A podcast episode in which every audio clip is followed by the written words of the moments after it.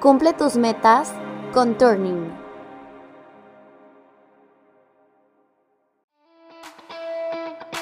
Bienvenido a otro capítulo más de nuestro podcast. Esperamos lo disfrutes y te ayudemos a cada vez estar más cerca de lograr tus objetivos organizacionales. Acompáñanos. Hola, ¿qué tal? Bienvenidos una vez más, bienvenidas a este tu podcast, Cómo enfrentar un mundo nuevo.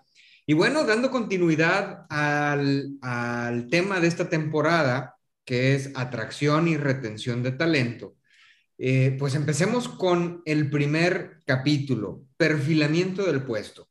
Recordamos que en el capítulo pasado eh, hablábamos de un proceso de, seis pasos para poder eh, lograr una atracción y una retención de talento exitosa y satisfactoria. Y eh, lo prometido es deuda. En estos próximos capítulos lo que vamos a ir haciendo es profundizar en cada uno de estos pasos eh, los temas en cada uno de ellos.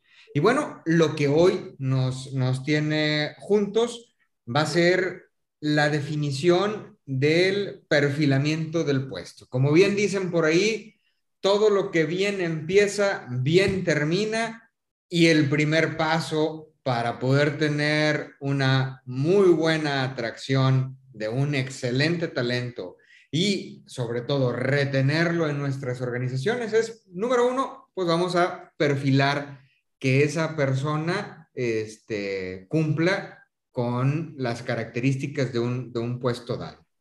Y pues les doy la más cordial bienvenida, como siempre, a nuestros panelistas, Juan Antonio, Alvin, Manuel, ¿cómo están? Hola. Gracias. Muy bien, buenas tardes, buenas tardes a todos. No, hombre, al contrario, gracias a ustedes. Buenas tardes, Manuel. Este, y pues vamos a empezar. Juan Antonio, la primera pregunta.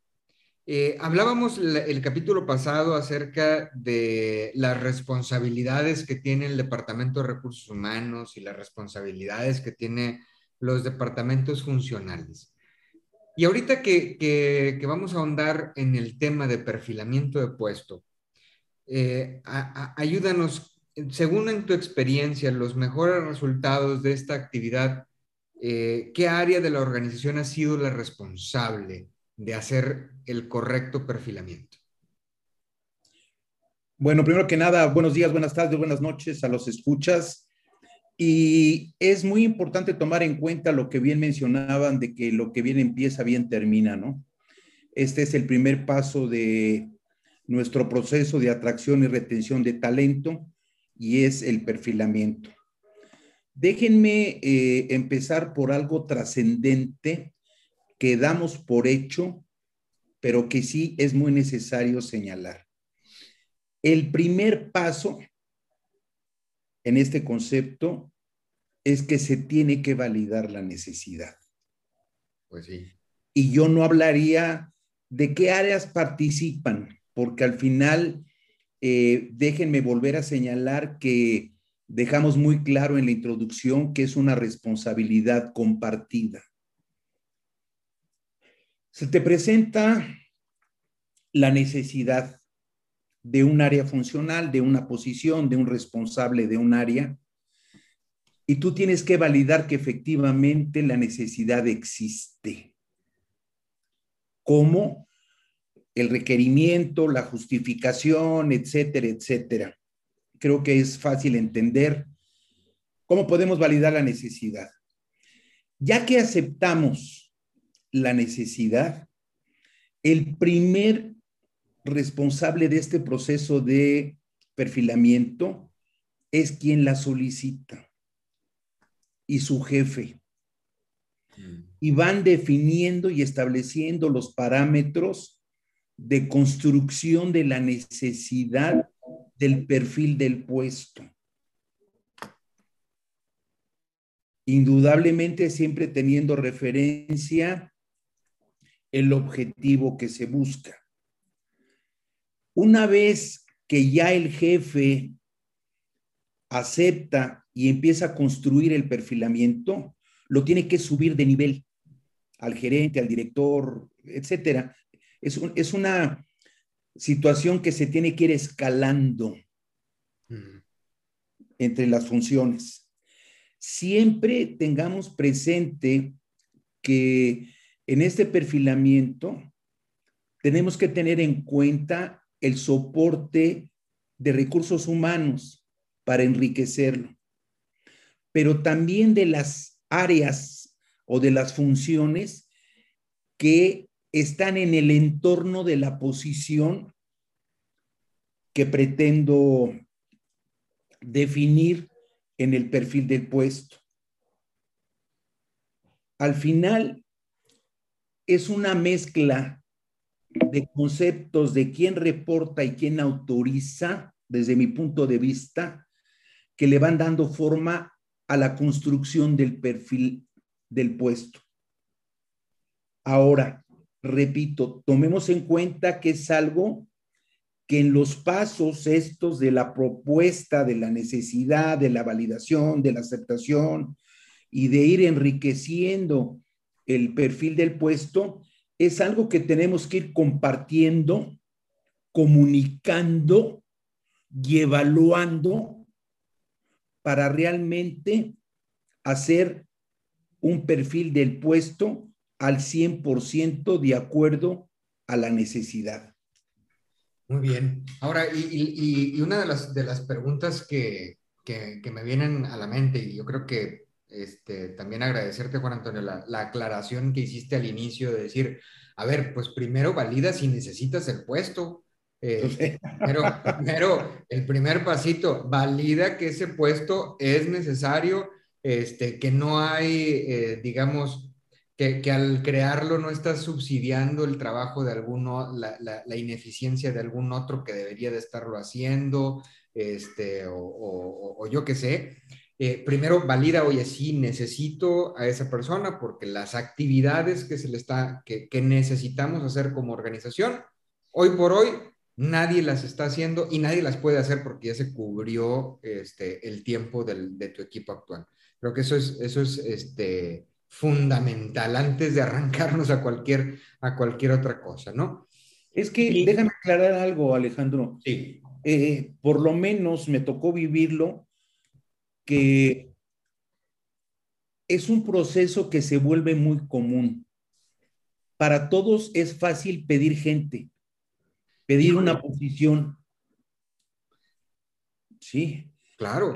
Como una, una solución a un X problema que quizás o en muchos casos no se justifica. Sí. Pero es trascendente la validación de la necesidad por todo lo que implica. El peso que representa una posición para la empresa, independientemente del tamaño que sea. ¿eh? Totalmente, sí, sí, totalmente, por, por independientemente si, si, si eso la persona con, el nivel salarial este, más bajo o con el nivel salarial más alto, primero valida que realmente este, las actividades que esa persona haría hoy por hoy, nadie las puede hacer este, y que no estamos subsidiando la ineficiencia de alguien al, colocarlo, ¿no? Este, y, y bueno, ya una vez descubrimos que sí lo necesito. Bueno, a ver, entonces, eh, ¿qué información tengo que poner en ese, en ese perfil? Porque, pues a lo mejor, este, yo podría empezar a lanzarme y a lo mejor le pido la carta a Santo Claus y, y, y, termino por no encontrar a una persona con, con esas características. Este, Manuel, ¿tú qué nos recomiendas colocar o cómo, cómo nos, nos recomiendas eso paso a paso para hacer el perfilamiento del puesto? Eh, gracias, gracias. Y me gustaría eh, seguir construyendo sobre lo que acaba de decirnos atinadamente Juan Antonio. Eh, en primerísima instancia, si, si, lo resumimos como dice él, en una en una corresponsabilidad entre el área funcional y el área de recursos humanos, que es nuestro asesor interno que nos tiene que ayudar a perfilar y a determinar la necesidad. Sí. Quien más conoce acerca o debe de, se supone que lo debe de hacer es conocer acerca del, pro, del propio proceso donde estamos enclavando la solicitud del el puesto, ya sea de nueva creación o de restitución de alguno, pues es el área funcional. Y entonces, en primerísima instancia, ¿de dónde partimos? Pues debemos de partir de nuestro propio mapa del proceso para poder saber si esa acción o ese conjunto de acciones que estamos enclavando en un puesto es necesario. Si, si, si nada más le va a agregar costo o no va a estar agregando valor, pues es el momento de replantear inclusive cómo estamos parados en la cancha para poder resolver de mejor manera nuestro propio proceso. Entonces, eh, ¿qué información requerimos para el perfil del puesto? Pues yo te diría, ármate en primerísima instancia del mapa de tu proceso para poder ubicar y, validar, como bien lo comenta Juan Antonio, ir a validar la necesidad. ¿Sí? No nada más, es que tenemos 40 años de estar teniendo a esa personita este, o ese puesto ahí y no será momento de un cambio y no será momento de, ser un tanto disruptivo porque a lo mejor este, el hecho de que haya tenido tantos años ahí no significa que a fuerza sea totalmente indispensable.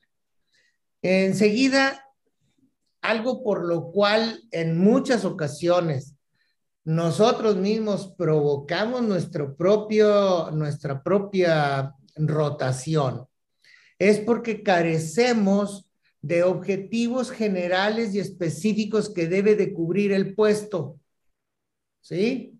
Oye, pues es que es el, eh, superintendente de no sé qué cosa, y el, al ser superintendente, pues ya sabemos qué es lo que tiene que cubrir, no, no lo sabemos. ¿Sí? No puedo obviar absolutamente nada. ¿Sí? La claridad que yo le dé a mi persona que vaya a cubrir el puesto nos garantiza ya en cierto grado su permanencia en ello y entonces pues ya estoy evitando la rotación o dicho como lo, lo, nombra el título de nuestro podcast es retención.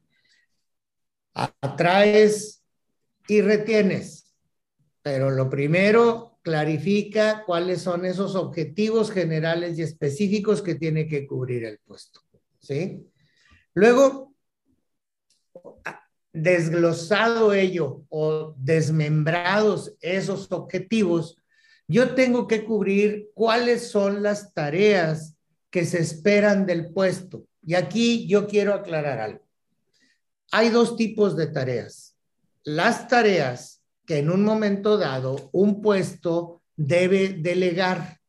Es decir, nada, no, no, eso no lo exime de la responsabilidad, pero no las va a ejecutar directamente él.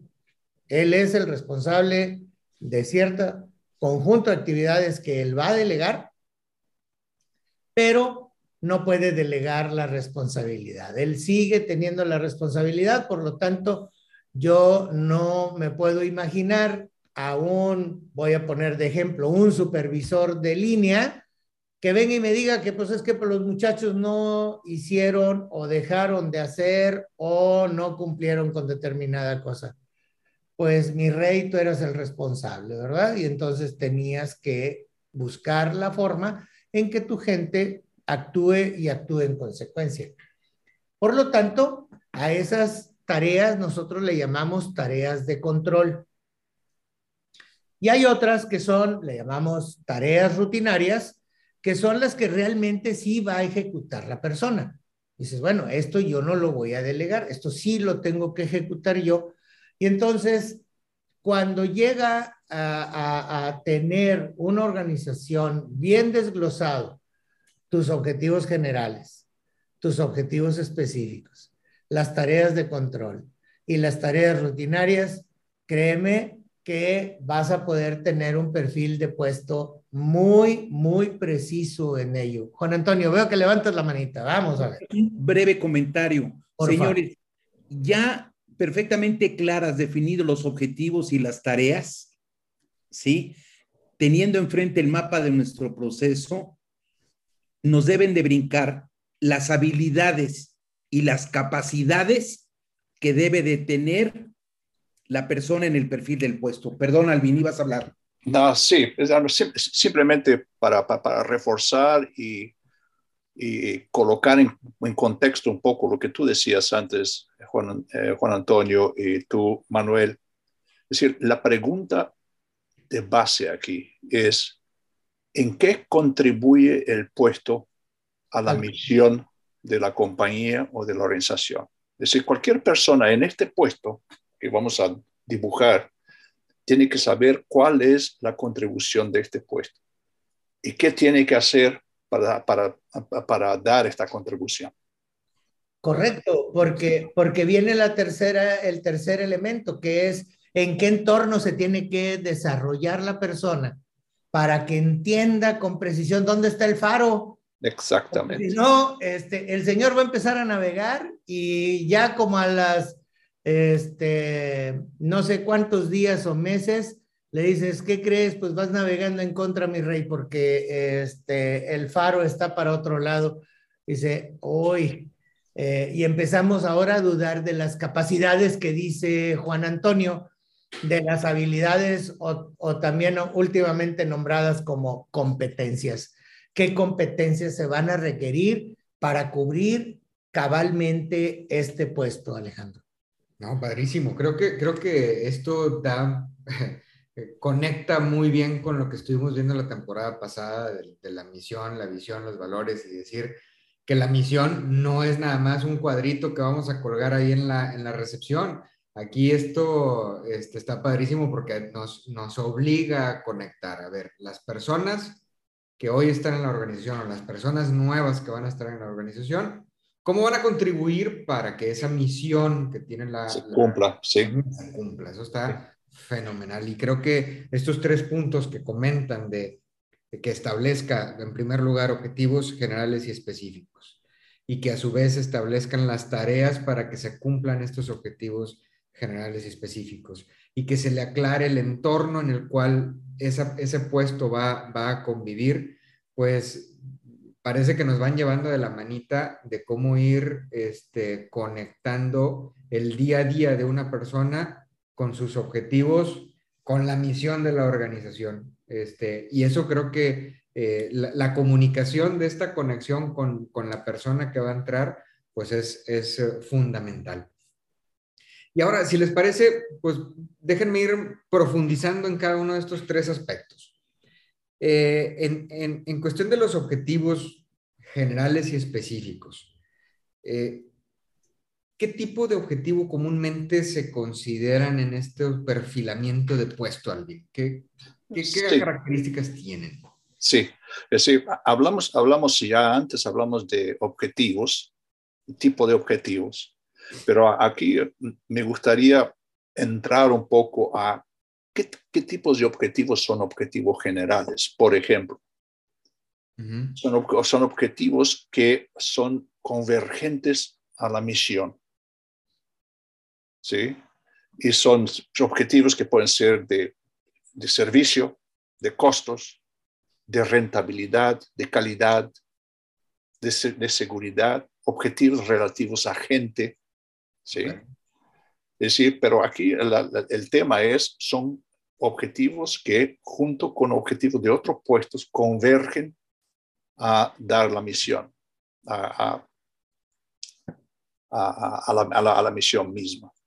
Después hay objetivos específicos, muy específicos del puesto, que no, no necesariamente son convergentes, ¿sí?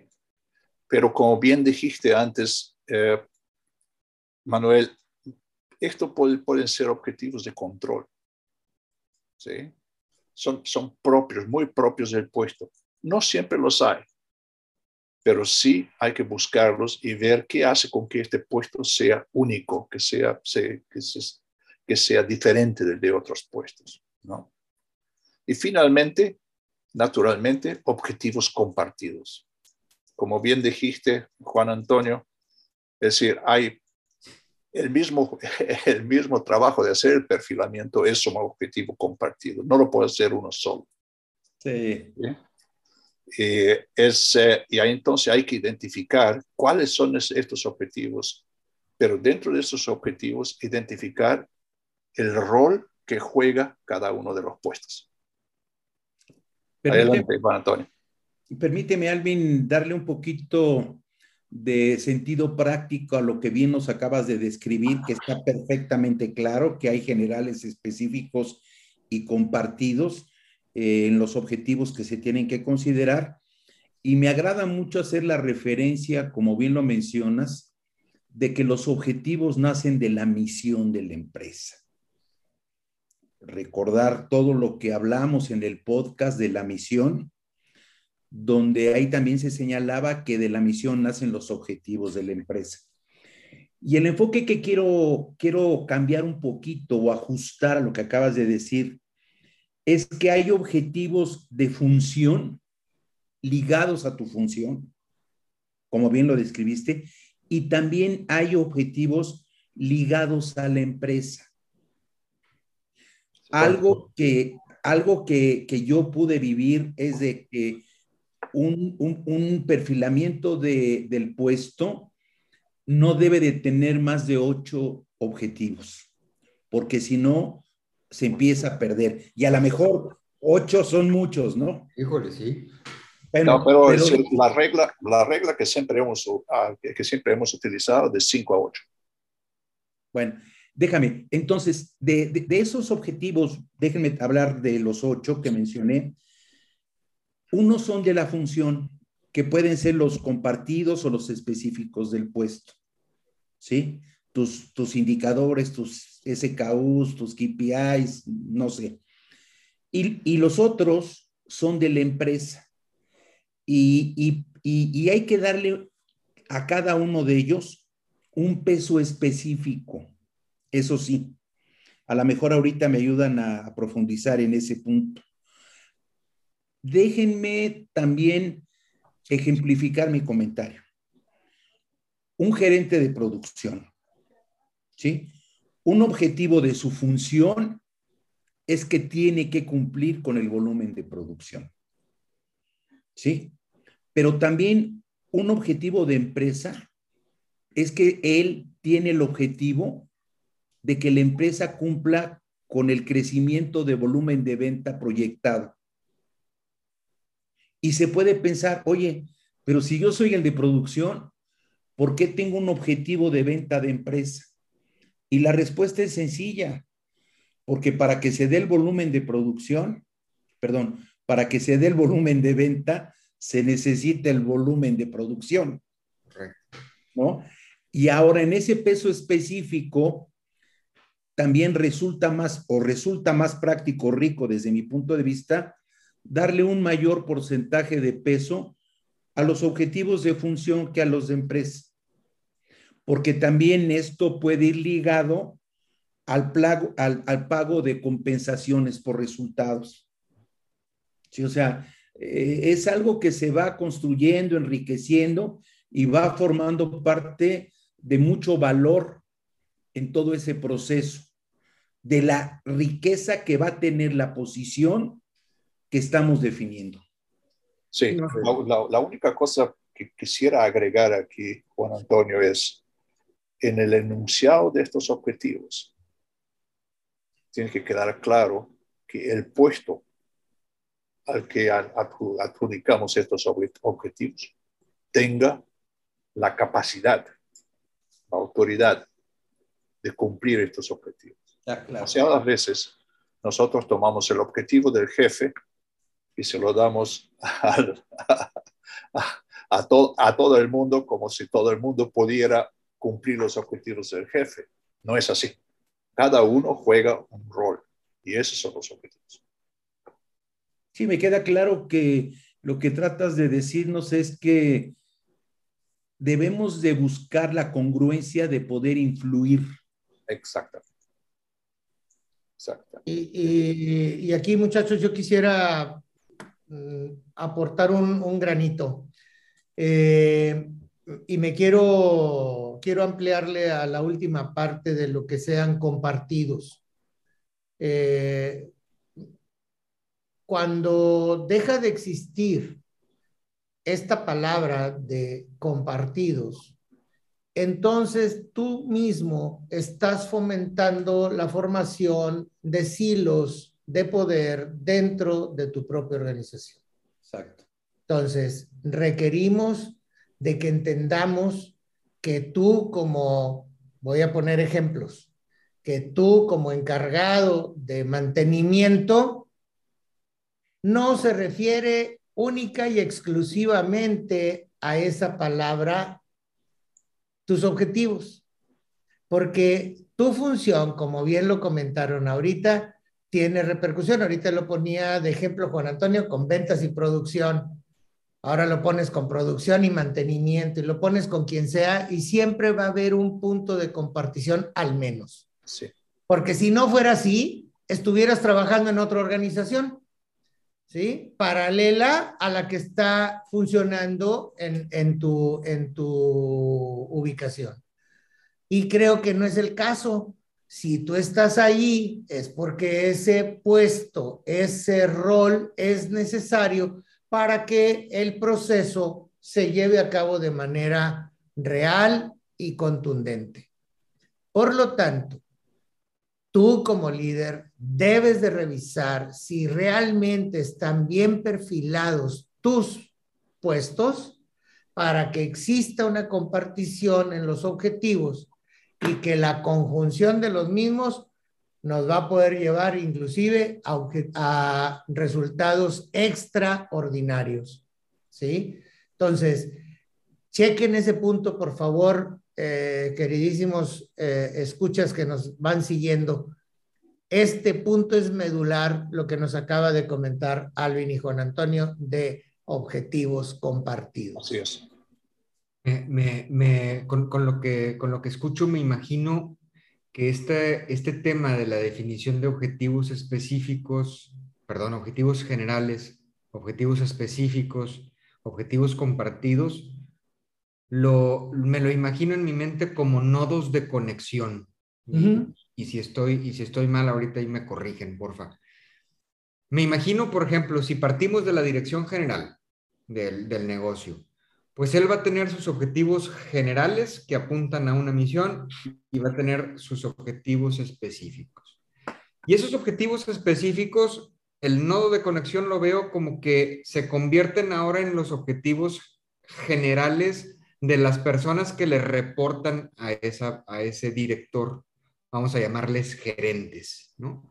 Eh, esos gerentes ya tienen sus objetivos generales, habría que desglosarlo en objetivos específicos y esos objetivos eh, específicos ahora se convierten, es el nodo de conexión con los objetivos generales del subgerente o de la persona que le reporta. ¿no? Sí, lo puedes dibujar como un árbol al revés. Correcto, sí, ahí, ahí, ahí se va tejiendo esa, esa, esa red de, digamos, de arriba hacia abajo.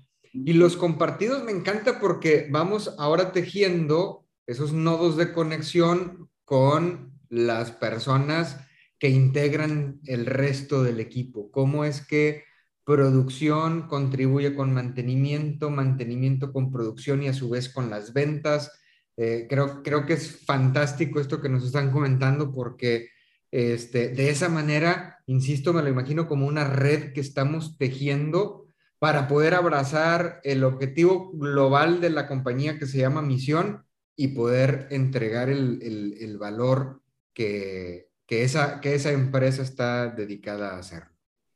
Eh, ahora, el, el siguiente... Acabas de dibujar un PowerPoint este, platicado, ingeniero. Qué bárbaro, muy bien. Sí, bien, digo, con, con, lo que fueron platicando, así me, así me lo imaginé, la, es la, la, la mera verdad. Ahora, con las tareas, que es el siguiente nivel de especificidad de esos objetivos o de, ese perfilamiento que nos comentaban al inicio, me imagino que también debe de tener ciertas características. Esas tareas, pues me imagino que tienen que empezar con, con cierto estilo de redacción, de, de, de, de un verbo, de, algo que tienen que este, lograr esas personas. ¿Cómo, cómo se, se, enunciarían, Juan Antonio, esas, esas tareas? Déjame ser, sí, muy claro y trascendente. yo hablaría eh, genéricamente de las tareas, las funciones, las responsabilidades de ese puesto. ¿Me aceptas? Sí. Pero particularmente para solo utilizar un texto tareas, para mí el calificativo que debe de tener las tareas es que deben de ser congruentes, congruentes con el objetivo. ¿Sí? El objetivo ya lo conocemos, ya está determinado. Entonces, las tareas tienen que ser acciones congruentes para poder cumplir con el objetivo. Y esas tareas o funciones y responsabilidades se tienen que describir en función a eso, se tienen que establecer y se tienen que revisar frecuentemente. ¿Por qué? Porque dependiendo del avance del cumplimiento, se tienen que ir adecuando. ¿Sí me compras ese, ese sentido? Total. Entonces, eh, muchas veces es común dar una tarea o asignar una tarea o una responsabilidad ajena al objetivo. Y eso, eh, recuerdo el comentario de hace unos minutos de Manuel, que hace que el pobre que pusimos en ese puesto bien descrito esté más perdido que el hijo de Limberman. Mm. entonces, el calificativo para mí es congruencia entre el objetivo, la tarea, la función y la responsabilidad. Y, a mí me gustaría este, redondear en, cierto modo el comentario de Juan Antonio. En cuanto a la manera en que describimos la acción que estamos buscando, porque acuérdense que ahorita estamos perfilando el puesto y ese puesto tiene que apuntar a que me dé una, la mayor especificidad, como este, lo acabas de decir Alejandro, la mayor especificidad del perfil de la persona que, necesitamos para que cubra esas tareas. Si las tareas son mal redactadas, si las tareas eh, no saben cuál es el objetivo, cuál es el objeto de llevar a cabo la tarea. Y no las ligamos, como bien lo comenta Juan Antonio, de una manera este, bien clarita, va a andar perdido, ¿sí? Y vamos a andar perdidos nosotros mismos que estamos administrando ese proceso, porque a lo mejor la persona está siendo estrictamente adecuada a la tarea que nosotros le describimos, pero cometimos el error de no ser específicos, de no ser concretos, de no ser, eh, quepa la, la, palabra, de no ser objetivos en la descripción de las tareas, porque es realmente lo que ya va a ejecutar la persona. Absolutamente. Ah, decir, aquí, aquí no podemos ser vagos. No, pero al mismo tiempo tampoco podemos ser exclusivos. Exacto. ¿Sí? Exacto. Por eso decir, una tarea siempre se enuncia empezando con una acción. ¿no? ¿Cuál es la acción que se requiere? ¿Y para a qué objeto lleva esta acción? ¿no? Desarrollar un plan de producción para eh, para eh, garantizar producto en el, en el piso. ¿no? Tercer punto, ¿con qué herramientas? Claro. ¿Con qué proceso? Usando el sistema de planificación. Okay. finalmente, ¿con qué resultado final, final? Es decir, ¿qué va a recibir el cliente al final de esto? ¿no? Para entregar el, producto en cantidad adecuada a ventas. ¿Sí? Esa es la forma como lo veo. Y, si me permites, me, me, encanta lo que acabas de decir porque en ocasiones que eh, traemos a un nuevo talento, ya lo atrajimos, lo contratamos, eh, le decimos que esta es la descripción del puesto que va a ocupar y decimos, voy a, voy a usar tu mismo ejemplo, yo quiero que me garantices una buena programación de la producción pero no le estoy dando la herramienta o no le estoy diciendo cuál es la herramienta institucional para hacerlo. Y entonces, con mucha naturalidad, mucha gente, cuando nos apenas nos contratan, pues queremos demostrar que contrataron a un muy buen elemento. Tan bueno que empezamos a inventar el agua tibia o empezamos a inventar el hilo negro. Y empiezo a sacar por ahí un, un programa para para planear la producción que no tiene ninguna conexión con el sistema que ya tenemos institucional y que no, lo, no me puede ayudar a progresar en ello. Al contrario, empiezo a perder tiempo, empiezo a perder, eh, eh, ¿cómo se llama? Conectividad con los sistemas que ya, ya tenemos, etcétera. Entonces, creo que es valiosísimo esto de decir con qué herramienta, con qué proceso, etcétera, y que se vale la innovación y se vale el progreso, pero hijo de mi vida, primero domina lo que ahorita tenemos y luego vamos a ir por las siguientes yardas, ¿no? Por lo que, lo que decía Juan Antonio antes, eso es revisable y tiene que revisarse. Claro. Eh, eh, otra vez, este, pues definitivamente con, con, esta especificidad, pues creo que temas que, que, muchos directivos buscamos continuamente es que pues la gente tenga cierto nivel de empowerment, este, y, hoy este, se ha vuelto muy famosa, al menos acá en, en, la región norte del país, el término accountability, ¿no? Que es la responsabilidad de la, de la acción de una persona. Este, con, esta, con, estas descripciones que, nos dan, pues como que ya no hay mucha escapatoria de, lo que soy responsable este, desde el punto de vista de la accountability y no hay mucha escapatoria desde el punto de vista del empoderamiento, pues ahí ya está descrito mi querido amigo, de lo que eres responsable, cómo lo debes de hacer, con qué este, herramientas y la contribución que tiene sobre el objetivo y sobre este, la misión de la, empresa. Está, está, está padrísimo. Y por último, hablaban este, de algo que yo creo que también es eh, fundamental en la descripción de un puesto, porque a veces este, al menos en, lo personal me ha pasado que te centras única y exclusivamente en lo que esa persona va a hacer, en el individuo, cuando en realidad ese individuo pues vive en un contexto donde hay más individuos, ¿no? Este, hay un entorno que también se lo tienes que describir y le tienes que, tienes que describirlo para que cuando salgas a buscar a la persona, pues tenga las características necesarias de cómo convive en ese entorno, ¿no? Eh, ¿cómo, ¿cómo, se establece ese, ese puesto, e, e, ese entorno, perdón?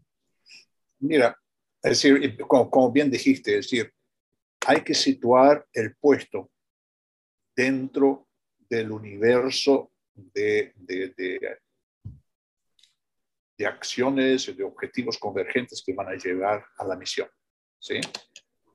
Y por eso el entorno del puesto no solo es una herramienta para situar al que al final va a ser el candidato, sino que también va a dar a entender al candidato qué, qué impacto tiene sobre el valor de la, de valores de la compañía, sobre la misión. ¿Okay? Y lo que es muy importante en cada puesto. Entonces, la primera cosa la primera pregunta que se tiene que hacer o que se tiene que contestar es, ¿cuál es este hilo del puesto a la misión? ¿Sí? Segundo, ¿sobre qué pasos del proceso, de este proceso, de este hilo, tiene impacto y poder de decisión este puesto. Tercero, para llegar y desarrollar sus tareas, conseguir sus objetivos, este puesto se relaciona con quién, dentro y fuera de la organización. ¿Con qué objetivo? ¿Con qué finalidad? ¿Sí? Cuarto, la autoridad. ¿Qué autoridad tiene el puesto? La autoridad sobre recursos financieros, gente, capital y así por delante. ¿no? Eso quiere decir que no tiene que correr y obtener el visto bueno para hacer estas cosas.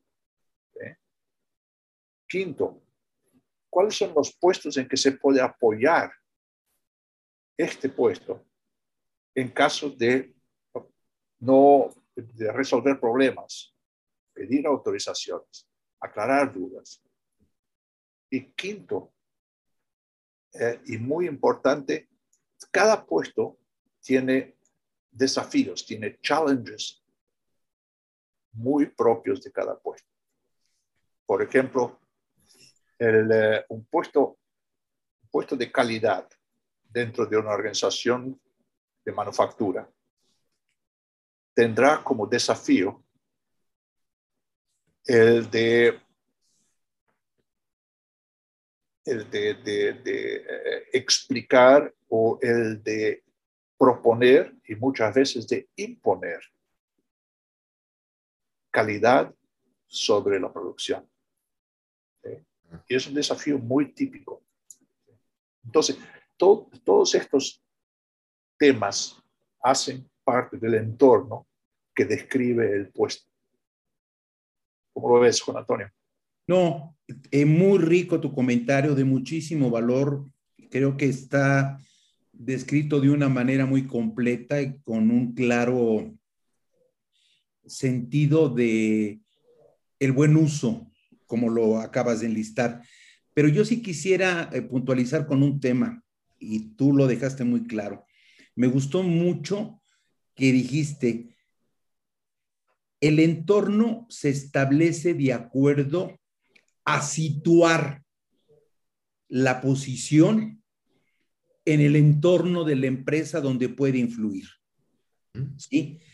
Pero sí quiero dejarle claro al radio escucha que todo entorno tiene un límite.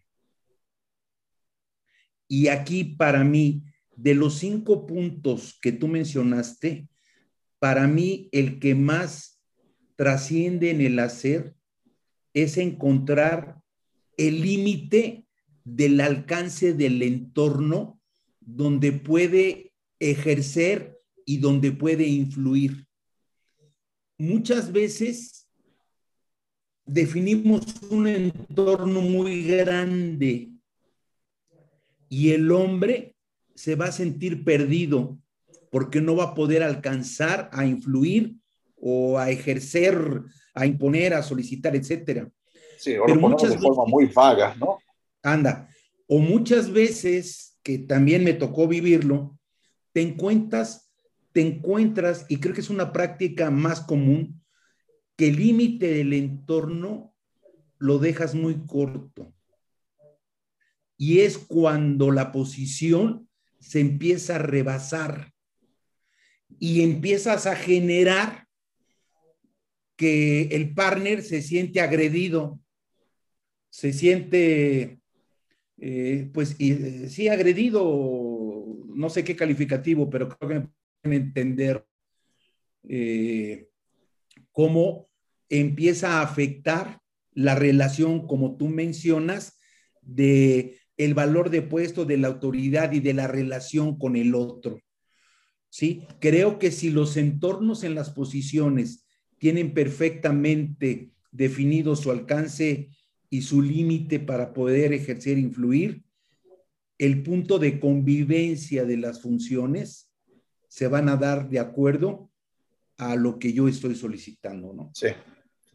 Y, y, además, este, yo creo que todos estamos de acuerdo que es regularmente en las fronteras donde encontramos las grandes dificultades, ¿no? Este, si se van a las fronteras geográficas, este, vas a encontrar que ahí hay dificultades. tanto de forma de vida, etcétera. Y lo mismo cuando tienes una descripción del puesto, yo estoy más que de acuerdo con ambos. Eh, el, determinar cuál es la frontera del entorno donde se va a mover este puesto es de alta trascendencia, dijera Juan Antonio Andrade. Este, ¿Por qué? Porque lo que nos acaba de describir ahorita son otras lapes en las responsabilidades porque les pusimos unas fronteras amplísimas o huecos porque les pusimos fronteras muy cortitas y esas fronteras cortitas van a hacer que haya un corrimiento organizacional hacia abajo para ir a cubrir los huecos que dejamos porque les dejamos una frontera muy corta. Para todo, dijera Alvin, tengo que ir a pedirle autorización. Pues entonces, ¿dónde estuvo la autoridad y dónde estuvo eh, qué es lo que puede o no decidir ese puesto? ¿Sí? Todavía no estamos pensando en personas, son puestos, no tienen cara, no tienen este, ahorita una descripción de género, ni mucho menos. Entonces, es simplemente ese puesto está siendo corto, está dejando unos huecos donde no va a poder tomar decisión. Y me tomo del ejemplo de calidad que decía Alvin. Eh, a ver, este puesto va a ser capaz de parar la línea si no está encontrando que la calidad sea conformante. No, bueno, pues para eso está el, el supervisor de la línea o el jefe de la línea. A ver, vuelvo a preguntar, el señor esta o señorita esta que vayamos a poner en esta posición, en este puesto, cuáles van a ser sus fronteras, porque luego vienen también las quejas.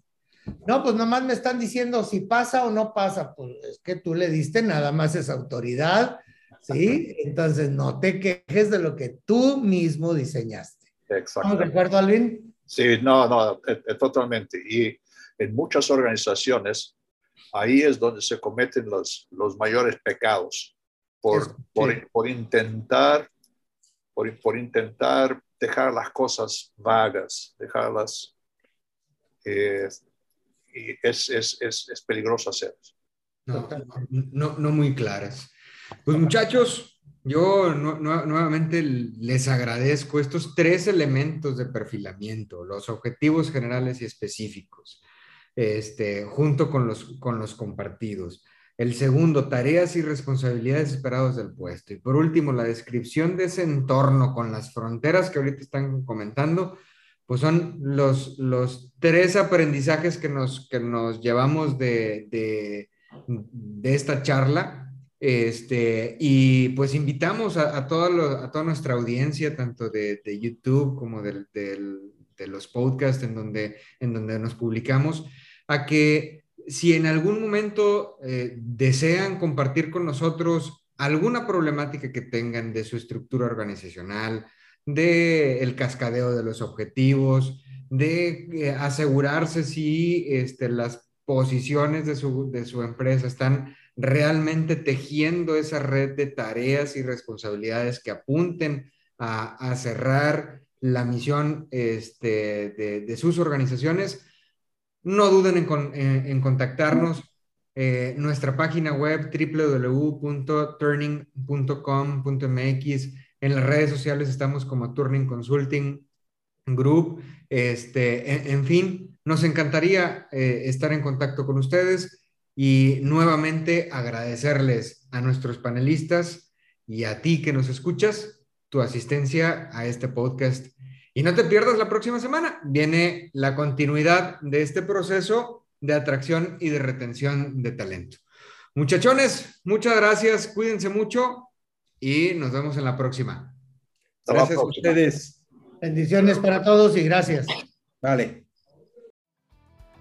Muchas gracias por escucharnos. Esperamos que estas herramientas te hayan sido interesantes y muy útiles. Si te quedaron dudas o quieres saber más sobre nosotros, Búscanos en redes sociales como Turning Consulting Group.